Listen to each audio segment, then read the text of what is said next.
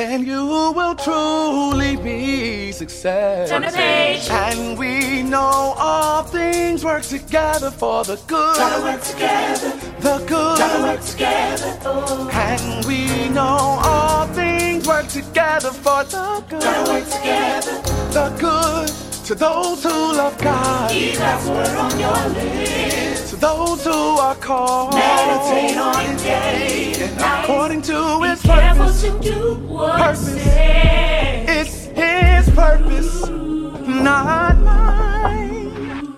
And we know all things work together for the good. Gotta work together. The Gotta good. work together. And we know all things work together for the Gotta good. work together.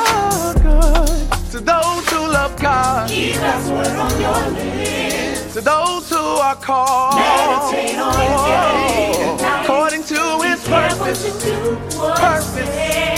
It's His purpose, not mine. It's day 89 of our 90 day challenge, and the topic for today is alone in a room. Revelation, the first chapter, the first verse. The revelation from Jesus Christ, which God gave him to show his servants what must soon take place.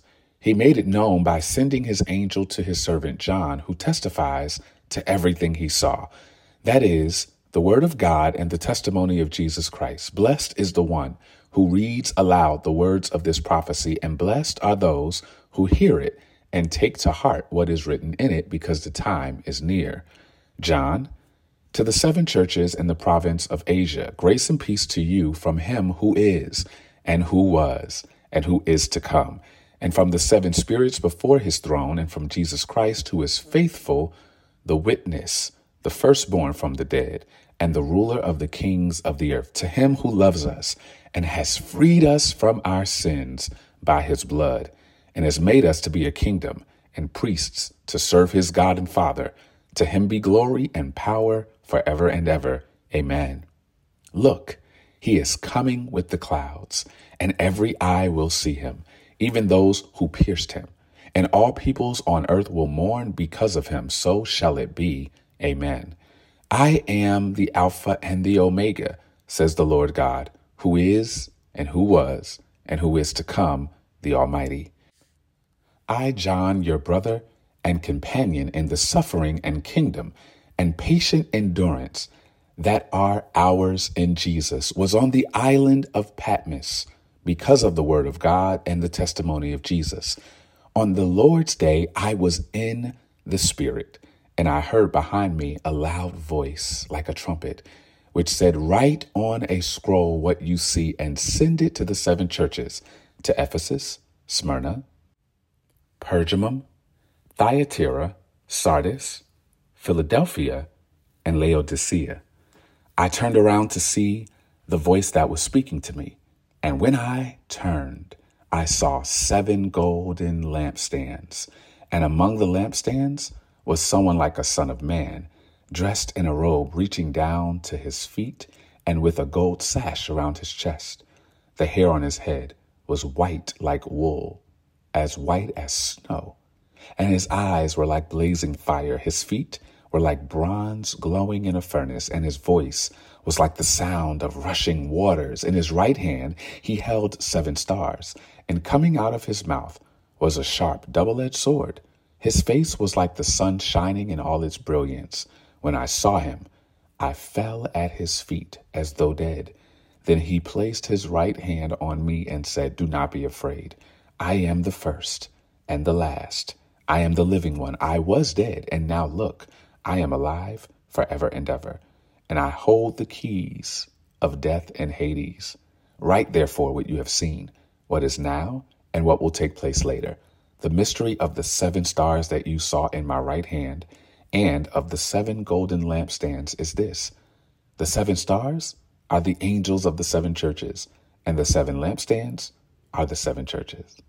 And that ends our reading for today. Day 89. I guess I'm on a singing tip. I don't know if y'all remember when this song came out, but Yolanda Adams would sing Alone in a Room. It's just me and you. I feel so lost. Cause I don't know what to do. Now, what if I choose the wrong thing to do? I can still see her cover right now with that blue dress singing, I open my heart to you. But it's the first word alone that caught my attention. And linking that to John on the Isle of Patmos, writing these visions and talking to these churches so that they got letters of instruction from God. I realized that I don't know if John would have been able to get clarity around these letters if he was not alone. It made me also think that sometimes God anoints you for an alone season because it is an assignment that will get you toward vision. Stop being afraid of doing it alone. Sometimes you got to schedule a vacation with just you and God. Because every time God met his creation alone, it was because he wanted to birth something in them new. Even in Genesis, when God says it's not good for men to be alone, he was saying always. But every once in a while, you've got to steal away from the crowd to get alone with God so that you can get the vision that he's called you to write, fulfill, protect, or communicate. Don't be afraid to be alone in a room.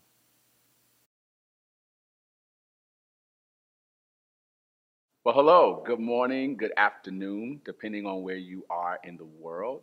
You will be listening to this sermon at a different time, some of you really, really early in the morning. But my name is Sean Saunders. Happy New Year.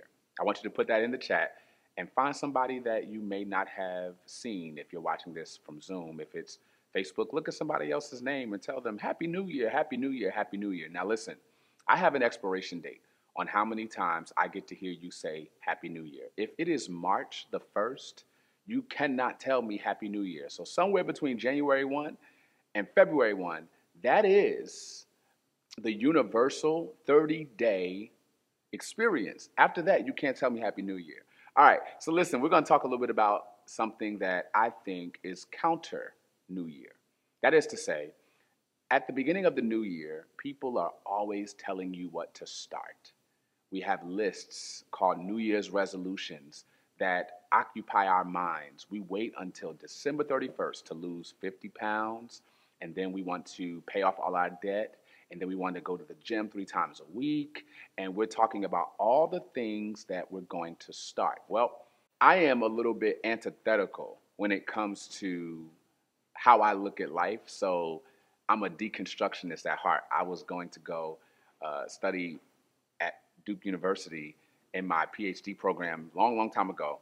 I was going to get a PhD in English, studying under Dr. Maurice Wallace, looking at masculinity studies, and I was going to sort of employ the literary theory of deconstructionism. And shortly, uh, to explain deconstructionism, I could say it in one way kind of turn everything upside down. that's the best way I can define deconstructionism. So that's the way I actually approach life. That's how I approach reading scripture. That's how I approach even conversations. You think I'm coming one way, I'm gonna come a whole different way. I like turning things upside down. So instead of going with the culture's way of doing New Year's resolutions, telling you what to start, I wanna tell you what to stop. So for our talk today, our conversation that we'll be looking at in scripture, I want you to title this one, Stop It. You're talking loudly on your phone on the train, Stop it. Or I wait for you in a narrow street and you don't give a thank you wave. Stop it. If you get to the front of the queue and don't know what you want, Stop it. People who walk in shopping centres, then just stop. Stop it. Not replacing the toilet Stop roll, it. leaving voicemails. Stop it. Grown men wearing Lynx. Stop it. Not picking up your cig. Stop it. If you heat something in the microwave and press stop before it's done, but then you leave it as it is and don't make it display the time. Stop it. It's ridiculous. Ridiculous. It's un-Australian. And it must stop. Stop it. Stop it. Stop it. Stop it. If you're in a group of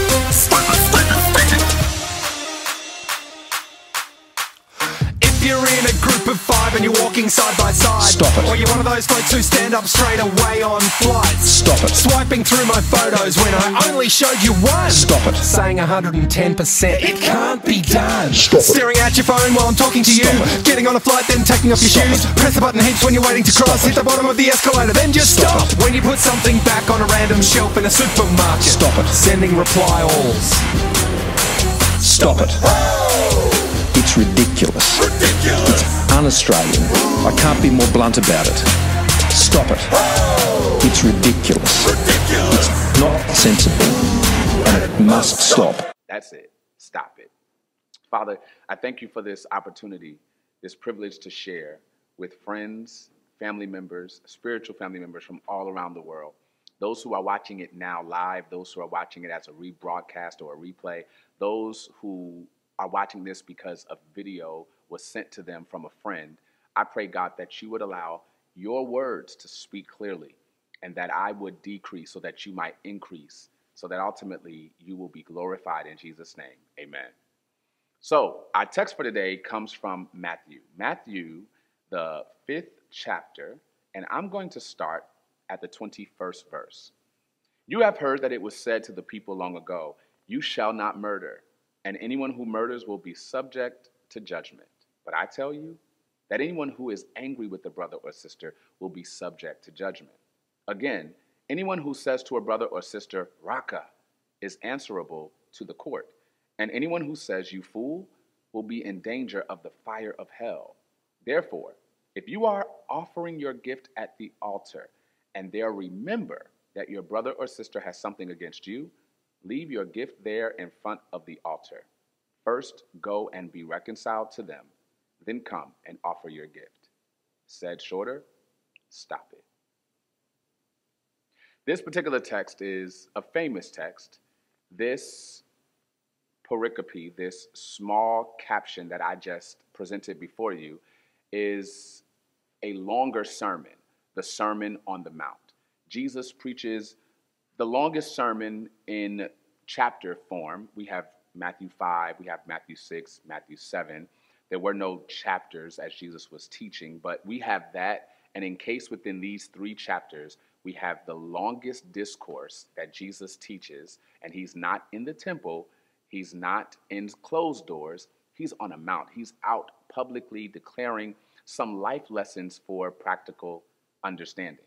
And he covers everything from what it means to be salt and light, what it means to understand the law, what it means to murder or to commit adultery, from everything around divorce and uh, swearing an oath, keeping your word, taking revenge, charitable deeds, anxiety, fasting, materialism, treasure, you name it. Jesus is giving us an encyclopedic understanding of how to be more like Christ.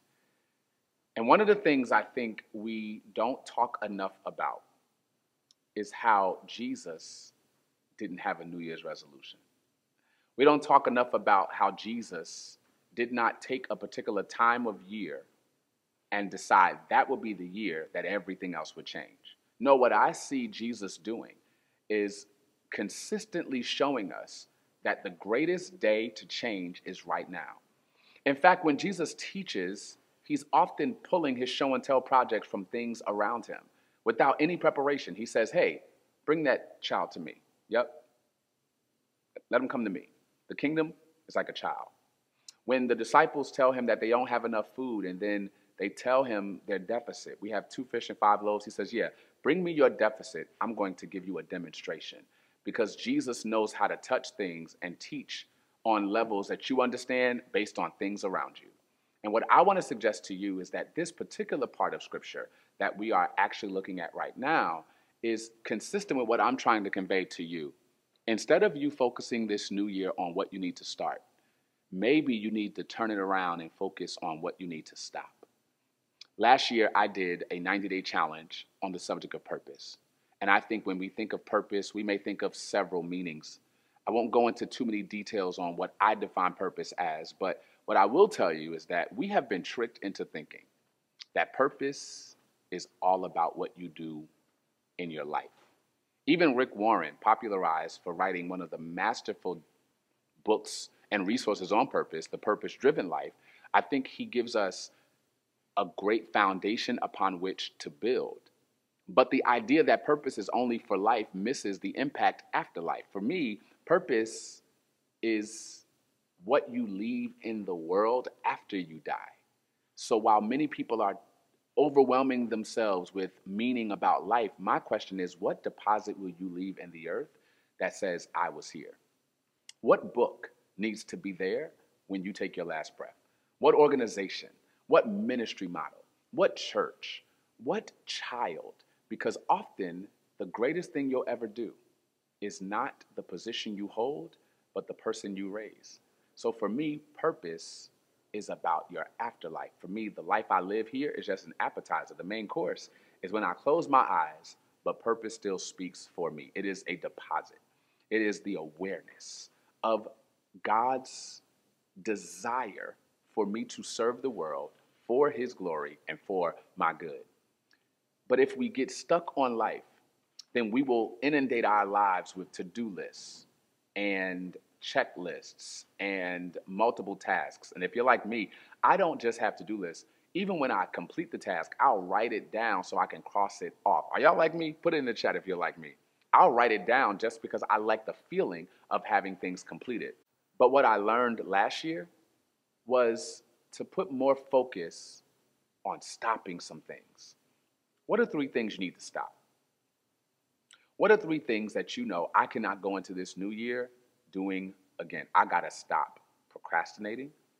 I've got to stop ignoring emails that I should respond to. I've got to stop taking on other people's problems. I've got to stop personalizing everything and making it about me. I've got to stop acting as if time has no expiration. I want you to list right now some things that you need to stop. Because Jesus would say, the first thing you need to stop doing is coming bringing me a gift if you know somebody else has an issue with you. You see, all my life, I was misreading this scripture. I thought it said, when you have an offense with your brother or sister, before you can give God a gift, you need to stop, be reconciled with that brother, and then give your gift to the altar. But what it actually says, I'll repeat it for you.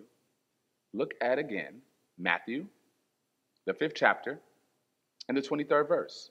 If you are offering your gift, said Jesus, at the altar, and there remember that your brother or sister has something against you, leave your gift there in front of the altar.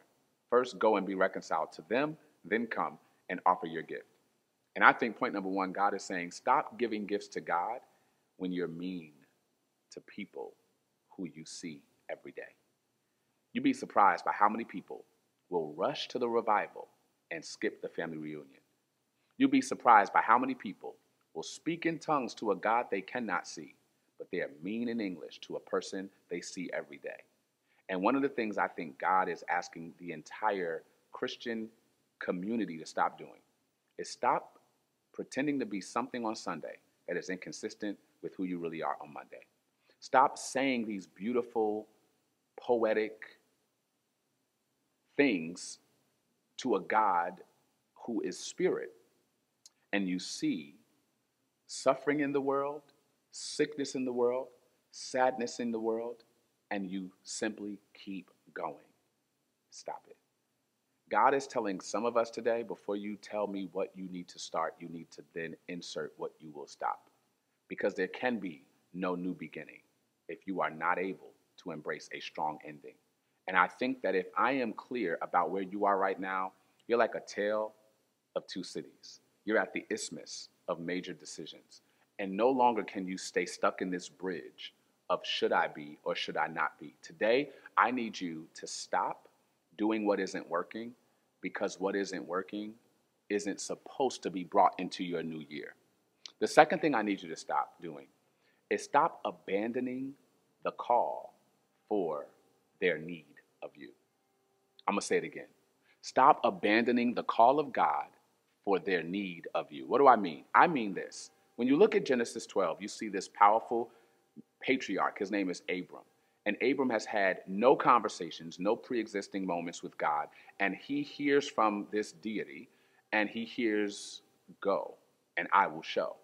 Most of us want an entire book or an essay telling us where we're going, why we're going, how we're going, when we should go. But Abraham gets one word. Can you trust God, even if he gives you one word? Abraham doesn't even know who this God is, and yet he's willing to obey and forsake. And what I know to be true is that if Abraham was as amazing as he is, and he was, and if Abram was the patriarch of his family and people depended on him, and if Abram was the breadwinner, if you will, I promise you that somebody needed Abraham Monday morning to mow the lawn. Promise you somebody needed Abram to pay the mortgage. I promise you somebody needed Abram. And Abram was willing to forsake the need to obey the call. Stop ignoring God's call on your life simply because of their need. Because what I've now understood is that sometimes your need is actually the distraction away from the call. And in this season, I only want to be around people who want to be around me, but I also only want to be around people who trust the God who is leading me. If you feel like you've got to pick your friends in order to support their dreams, even though they don't want you to follow God, then God is the one that is asking which matters more. You'd be surprised by how many people feel scared to tell their friends about what God is doing in their lives out of fear that they will lose their friends. Let me tell you the truth.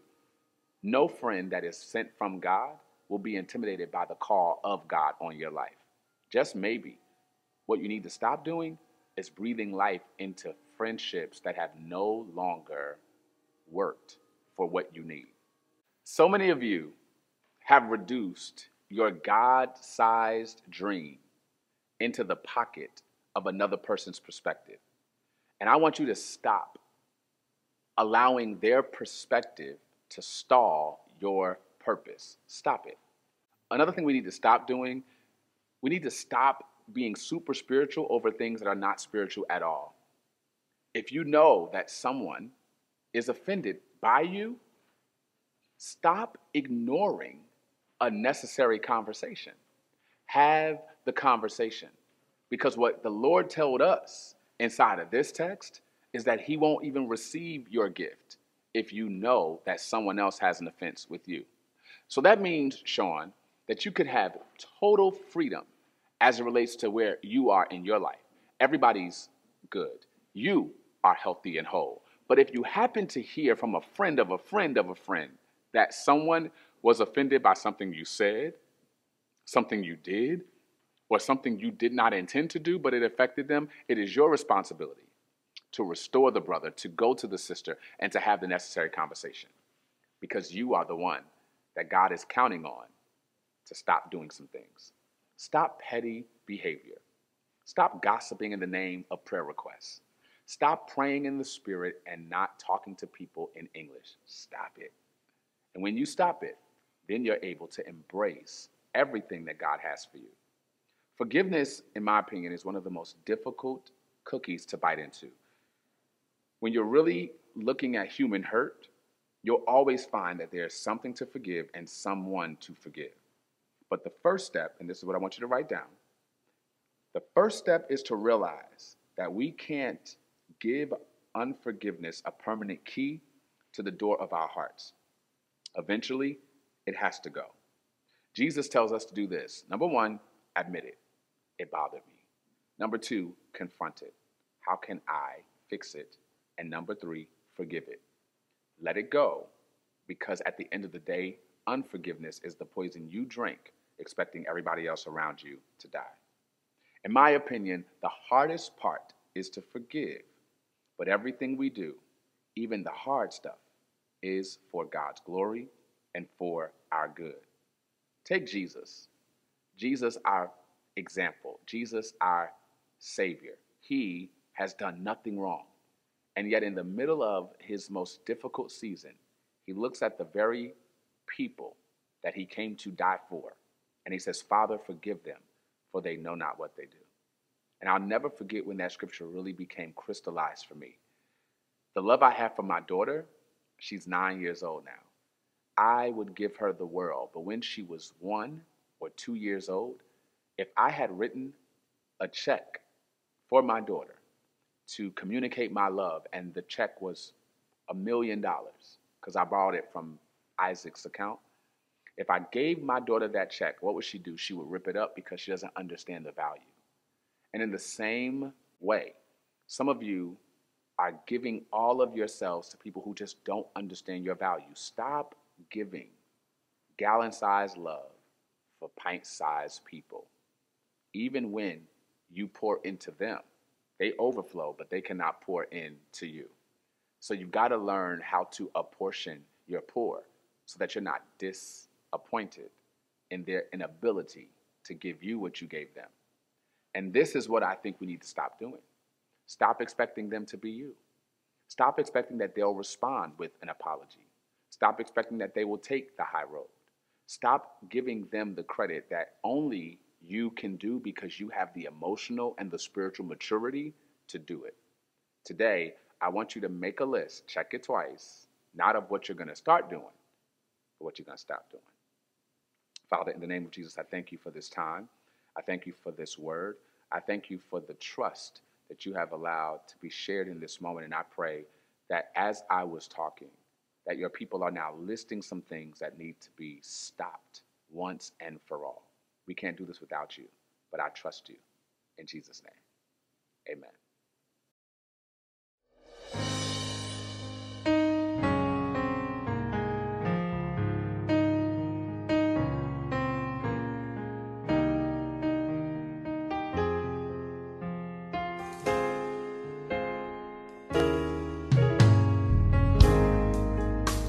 I couldn't seem to fall asleep. There was so much on my mind, searching for that peace, but peace I could not find. So then I knelt down to pray, praying, help me please. Then he said, You don't have to cry. Cause I'll supply all your needs.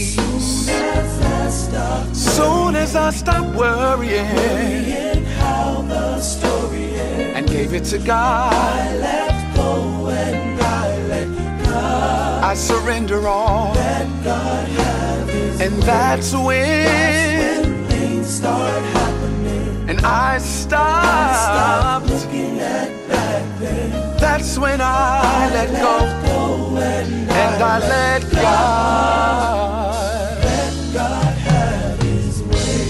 Listen, there was so much going on. Sometimes I couldn't find my way. And oftentimes I struggled, struggled from day to day. I had to realize that it's not my battle, it's not my battle to fight. I had to know if I put it in its hands that everything would be alright. As soon as I stopped worrying, and how the story. I couldn't sleep at night. Let I let So I had to let go. God And then it began to change. And then it began to change. I had to let go.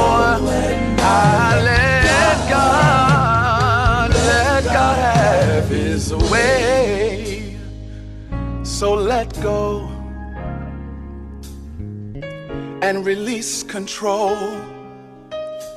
Cause God is smarter than me. He knows how to handle it. He knows how to handle them. Exodus 14 14 says, The Lord will fight your battles. You need only to be still. Come on, everybody say, let go. Let go. Let God. Let God. Let go. Let go. Let God. Let God. Let go. Let God. Let Oh, let go. Let God. Surrender control. Surrender control. God can handle. He is smart, He is better. He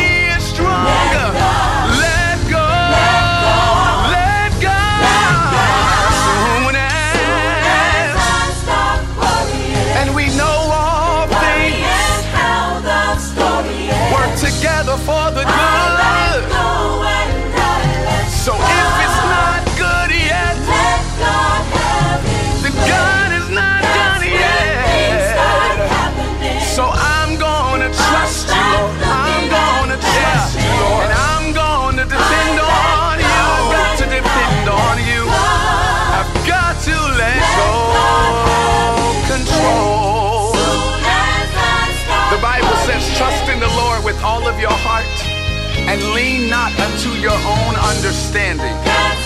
In all of your ways, acknowledge Him, and He will direct your path. So I let go.